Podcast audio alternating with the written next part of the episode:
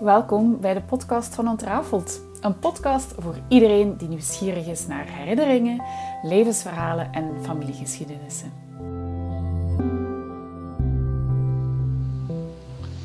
Na aflevering 3, uh, waarin ik mijn licht heb laten schijnen over het gebrek um, aan verhalen rond het prille moederschap, wil ik in deze vierde aflevering graag uh, nog een beetje verder uh, borduren op dat uh, vrouwelijke perspectief um, in onze familiegeschiedenis.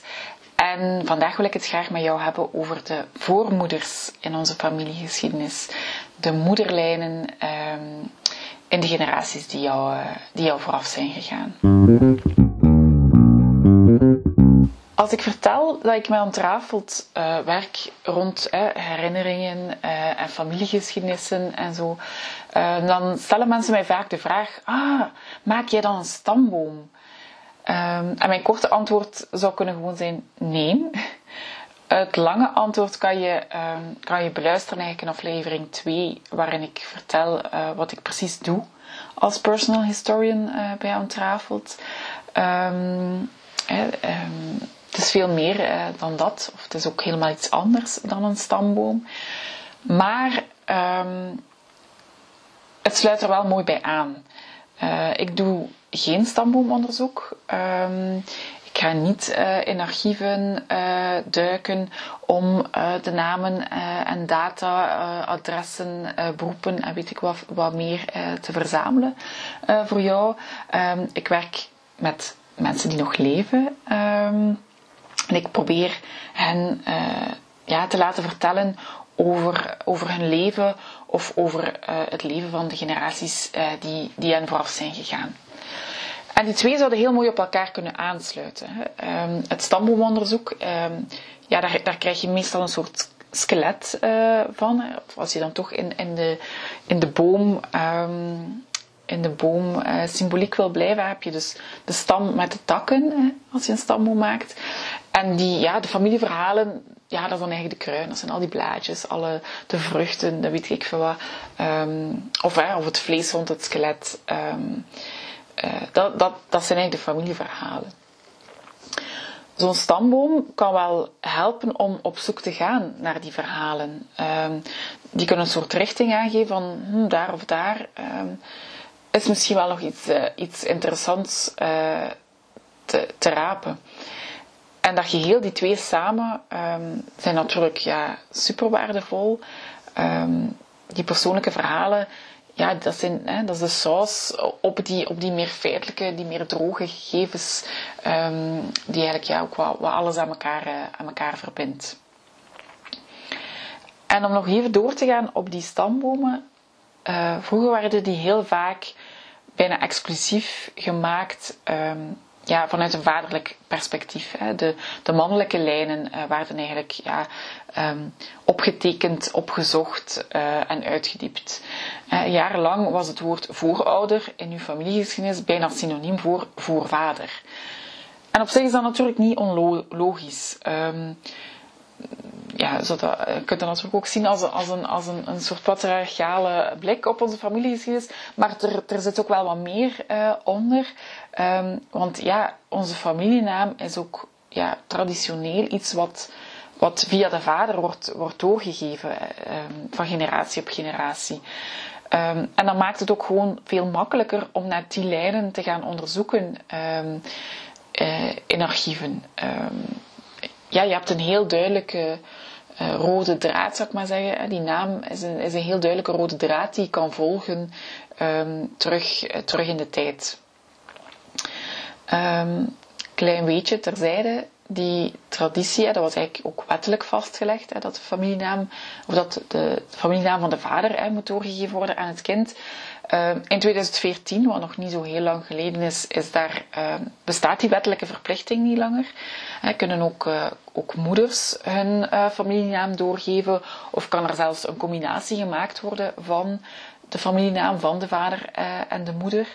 Um, ouders kunnen nu zelf die keuze maken. Uh, maar in de praktijk zien we uh, wel nog altijd dat mensen die ja, die traditie toch uh, um, verder zetten. dat in de meeste gevallen ouders toch nog altijd de naam van de vader doorgeven aan hun kinderen. Dat eventjes terzijde hè, um, over het doorgeven van familienamen.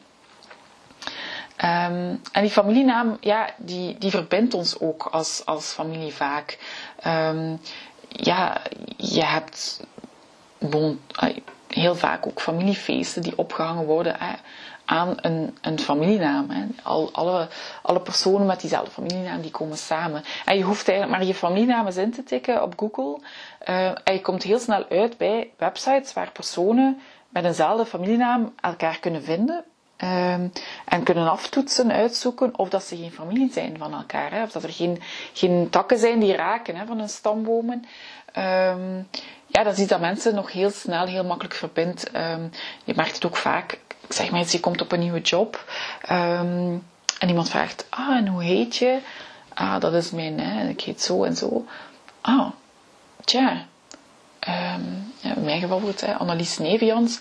Ah, Nevians. Hm, ah, daar hoor je wel niet zoveel. Uh, ik ken ook een neef. Ehm, en dan noemt, hij een naam.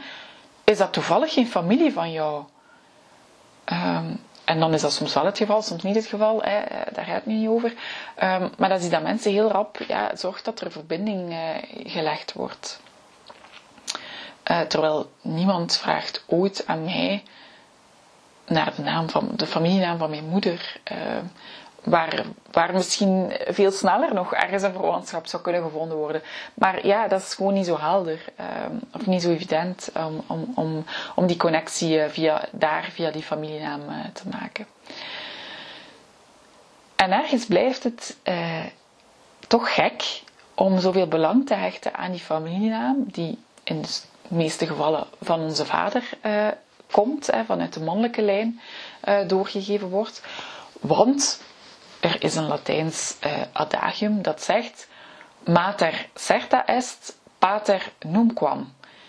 Of met andere woorden, om, het even te vertalen naar het Nederlands. Ja, wie de moeder is, daar zijn we vrij zeker van. Daar bestaat meestal weinig twijfel over. Maar over wie de vader is, over het vaderschap, daar kan alles over getwijfeld worden. Um, en dat zien we ook bijvoorbeeld in DNA. Uw moederlijk DNA komt in de meeste gevallen overeen met de moeder die ook of de, de vrouw die ook geregistreerd staat als jouw moeder. Veel onderzoek heeft, heeft echter uitgewezen dat het stukje DNA dat, dat via de vader komt, ehm, niet altijd het, uh, overeenkomt met het DNA van de man die geregistreerd staat als je vader. Um, en eigenlijk is dat wel raar, uh, dan naar dat stukje DNA, waar we vrij zeker van zijn, en dat ook telkens doorgegeven wordt via die vrouwelijke lijn, dat daar, ja, dat is eigenlijk een heel bijzonder stukje DNA, dat wordt ook wel het mitochondriaal DNA genoemd. En toch is daar, alhoewel dat aan moederschap zo zeker is, relatief gezien weinig onderzoek naar gedaan. En hoe komt dat nu? Dat is net omdat dat wetenschappelijk onderzoek meerwaarde krijgt, um, interessanter wordt als zij dat kunnen matchen en dat kunnen leggen naast een levensverhaal van die vrouw in kwestie. Hè. Um, je, kan DNA-onderzoek doen, genetisch onderzoek doen, maar je moet ook wel nog altijd weten van ja, ik vind hier nu iets, hè, een aanleg of een aandoening of dit. Het is wel belangrijk om ook te weten van hoe hoe uh, heeft zich dat in, in de praktijk geuit uh, bij die persoon? waar heeft hij last van gehad? Uh, wat heeft hij meegemaakt? is hij ziek geworden? enzovoort. Dat zijn gegevens die daarnaast moeten gelegd kunnen worden. Nu natuurlijk, als we terug in de tijd gaan, um, naar vrouwen die voor het niet meer leven, ja, um, er is gewoon heel weinig, heel weinig levensverhalen van vrouwen opgetekend. Um, waardoor die informatie gewoon niet beschikbaar is om dan naast dat DNA-onderzoek te leggen. Dus hoe zouden we daar een beetje aan kunnen helpen? Dat is net door het onderzoek, door die lijnen van onze voormoeders in de familiegeschiedenis te volgen en ook daar aandacht voor te hebben en ook die, eh, die verhalen en die informatie uh, vast te leggen en door te geven. En daarmee kom ik terecht bij uh, het motto van de Women's History Month, um, Writing Women Back into History. De Women's History Month. Um, ja, maart is, is dus de Women's History Month. Vandaar dat ik, uh, dat ik daar nu ook uh, aandacht aan wil besteden. Um, dat is eigenlijk een initiatief van de National Women's History Alliance in de Verenigde Staten. Um, die is opgericht en die, die, die bestaat al um, sinds 1980, wat geheel toevallig ook uh, mijn geboortejaar is. En die, um, die Alliance heeft eigenlijk als doel om vrouwen opnieuw in te schrijven in de geschiedenis, om hen opnieuw een plaats te geven, opnieuw aandacht te geven, de aandacht die ze verdienen. Um, ze willen vrouwen echt, ja, to write women back into history. En ik laat me nogal eens inspireren door de, door de Verenigde Staten, of wat daar uh, precies, uh, om meer specifiek te zijn, om wat daar gebeurt op het vlak van personal history omdat daar een heel uitgebreide community uh, bestaat, ook heel veel initiatieven zijn rond personal history. Um, dus ik, ik, ja, ik volg het daar, ik volg het daar graag. Um, en ja, als het regent in de Verenigde Staten, dan druppelt het ook wel eens bij ons. En ja, ook hier bij ons, in België, in Vlaanderen, zijn er de afgelopen jaren verschillende initiatieven geweest om vergeten vrouwen, als ik ze zo mag noemen, um, opnieuw de ruimte te geven die ze, die ze eigenlijk verdienen in, uh, in de geschiedenis. En ja, ik zeg het, er zijn heel veel initiatieven geweest. Ik ga ze hier zeker niet um, exhaustief opnoemen. Um, ik denk bijvoorbeeld aan een initiatief dat er geweest is van Sophie Lemaire uh, van Radio 1, waar zij een hele reeks uh, gemaakt heeft over ja, dan wel de wat uh, belangrijkere vrouwen in onze geschiedenis. Um, ja, ja, wie, wie eigenlijk ja, het zou verdienen om ook een, een, een, straat te hebben die, die naar haar vernoemd is. Uh, dat is ook wel van, van een aantal jaar terug, dat initiatief. Uh, zelf heb ik ook mogen meewerken aan twee projecten um, een jaar of twee geleden. Um, eentje daarvan was het Wiki Women Design project van het Vlaams Architectuurinstituut. En ja, de bedoeling daarvan was eigenlijk om, ja, dat was samen met heel wat uh, verenigingen over uh, gans Vlaanderen en Brussel. Ook met heel veel vrijwilligers die um, meegeschreven hebben. Want de bedoeling was eigenlijk ja, vrij simpel. Uh, via schrijfsessies die we georganiseerd hebben, uh, schreven mensen dus Wikipedia-pagina's over uh, vrouwen. Om eigenlijk het aandeel vrouwen um, op Wikipedia te vergroten. En dat ging dan specifiek over vrouwen die ja, van, van invloed waren geweest op het vlak van design, vormgeving, architectuur enzovoort. Het was een heel fijn, heel laagdrempelig initiatief. Um, en net om mensen, ja, nog meer, uh, ja, mensen googelen, komen terecht op Wikipedia. Als er natuurlijk geen, geen pagina's zijn over die vrouwen, kan je ze moeilijk ook terugvinden. En dat was eigenlijk een eerste stap om daar iets uh, aan te doen. En uh, daaruit is ook um, de documentaire reeks De Architecten voortgevloeid, waarin dan vier vrouwen en vier architecten eigenlijk uitgelicht worden en in beeld gebracht worden. Ehm, die elk op hun eigen manier een stempel hebben gedrukt op, uh, op het Belgische architectuurlandschap. Uh, en, zo, en, zo, zijn er nog heel wat initiatieven. Um, ja, ook vandaag nog zijn er regelmatig um, ja, projecten waar vrouwen meer in de kijker gezet worden, waar hun aandeel in de geschiedenis belicht wordt. En zoals er onlangs bijvoorbeeld in de populaire reeks op 1, dus het verhaal van Vlaanderen, Um, ook daar is er meer aandacht voor de rol die vrouwen gespeeld hebben in, uh, in onze geschiedenis. En in de aflevering over de industriële revolutie, um, toen ik aan het kijken was, dacht ik: oh nee, uh, straks uh, verschijnt hij hier weer in beeld, onze priester Daans, om, om heel dat verhaal aan op te hangen. Um, ik heb niks tegen die man, maar ik denk: oké, dat verhaal kennen we nu wel al.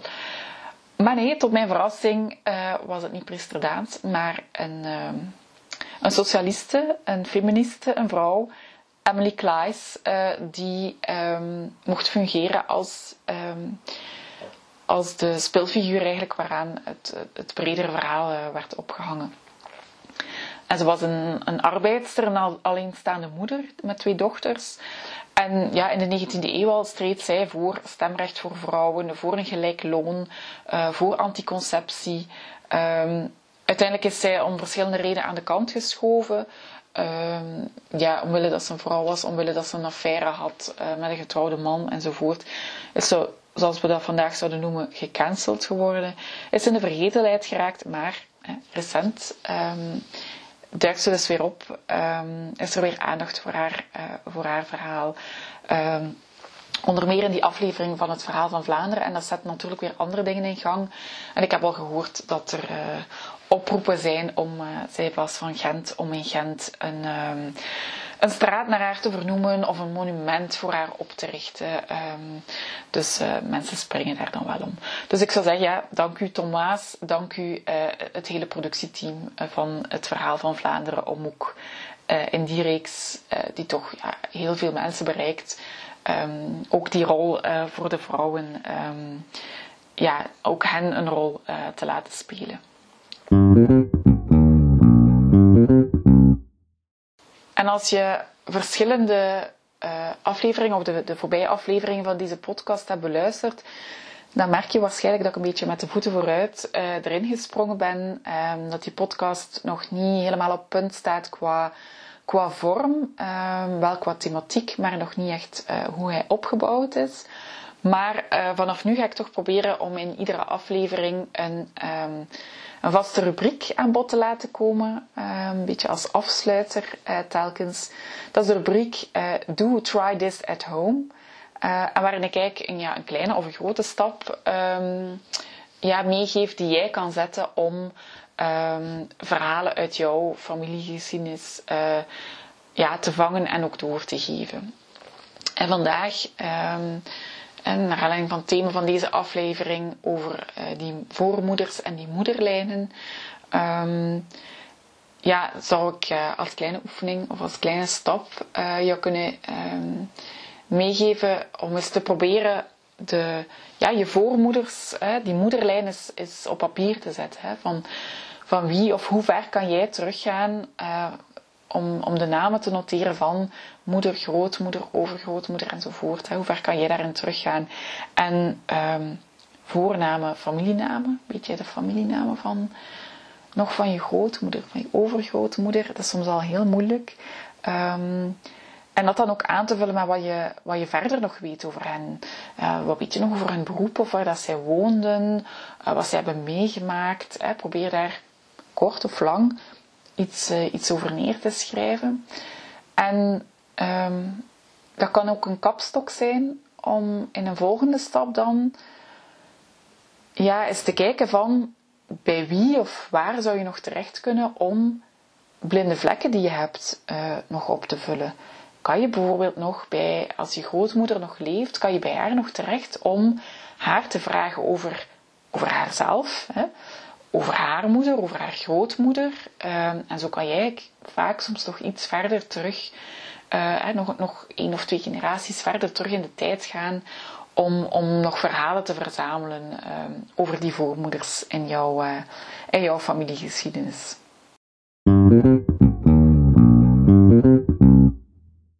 Wil je nog dieper duiken in je familiegeschiedenis? En dat was een heel eenvoudige oefening, maar uh, wil je echt op zoek gaan?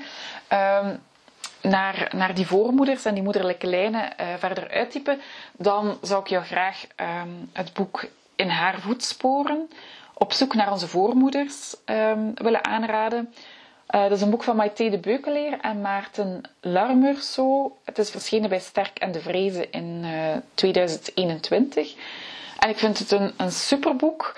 Um, het gaat eigenlijk enerzijds um, hebben zij getracht van ik geloof een achttal um, vrouwen, maar heel gewone vrouwen. Uh, vrouwen zoals je zou tegenkomen in, in je eigen familiegeschiedenis. Dus niet per se de vrouwen die een Wikipedia of een straatnaam, een Wikipedia pagina of een straatnaam of een monument uh, uh, verdienen, maar eigenlijk ja, gewone vrouwen. maar dat zij toch geprobeerd hebben om hun levensverhaal te reconstrueren. Het zijn vrouwen uit verschillende tijdsperiodes, um, uit uh, ja, verschillende thematieken ook, uh, waar ze op ingaan. Um, dus enerzijds heb je het levensverhaal van die, van die acht vrouwen. Ehm, en anderzijds is dat ook afgewisseld met telkens een, uh, een stukje waarin er heel praktisch aangegeven wordt hoe je zelf aan de slag kan gaan als je het verhaal van je voormoeders wil reconstrueren.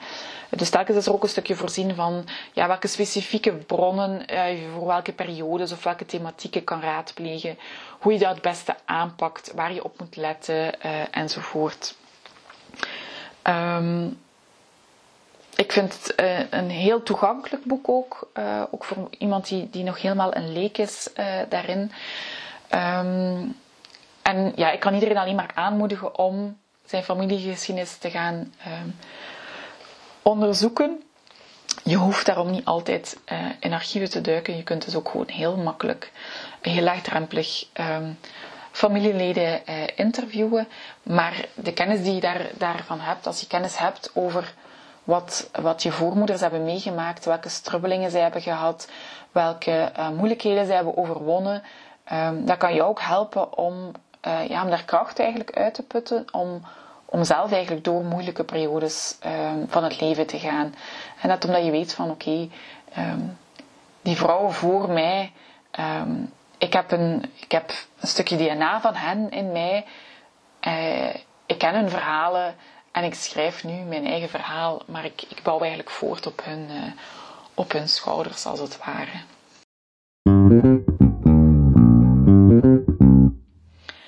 En zoek je hulp bij het verzamelen, het vastleggen, het doorgeven van uh, familieverhalen. Um, dan kan je altijd uiteraard bij mij terecht. Um, je kan via mijn website www.ontrafeld.be een gratis en volledig vrijblijvend uh, gesprek uh, boeken. Dat is een telefonisch gesprek. En dan bekijk ik uh, samen met jou hoe ik jou op weg kan helpen daarin. want er zijn nog zoveel verhalen te vertellen en er zijn zoveel manieren om dat te doen. Dat was het weer voor deze aflevering. Dankjewel voor het luisteren. Op ontrafeld.be vind je de show notes bij deze aflevering. Vond je deze aflevering de moeite waard om naar te luisteren? Laat dan zeker een review na op Apple Podcasts of Spotify, want zo help je andere mensen om deze podcast te vinden. Heb je een vraag of een suggestie voor een volgende aflevering van deze podcast? Laat het mij zeker weten via annelies.ontrafeld.be en ondertussen vind je mij op Instagram als ontrafeld Tot een volgende keer!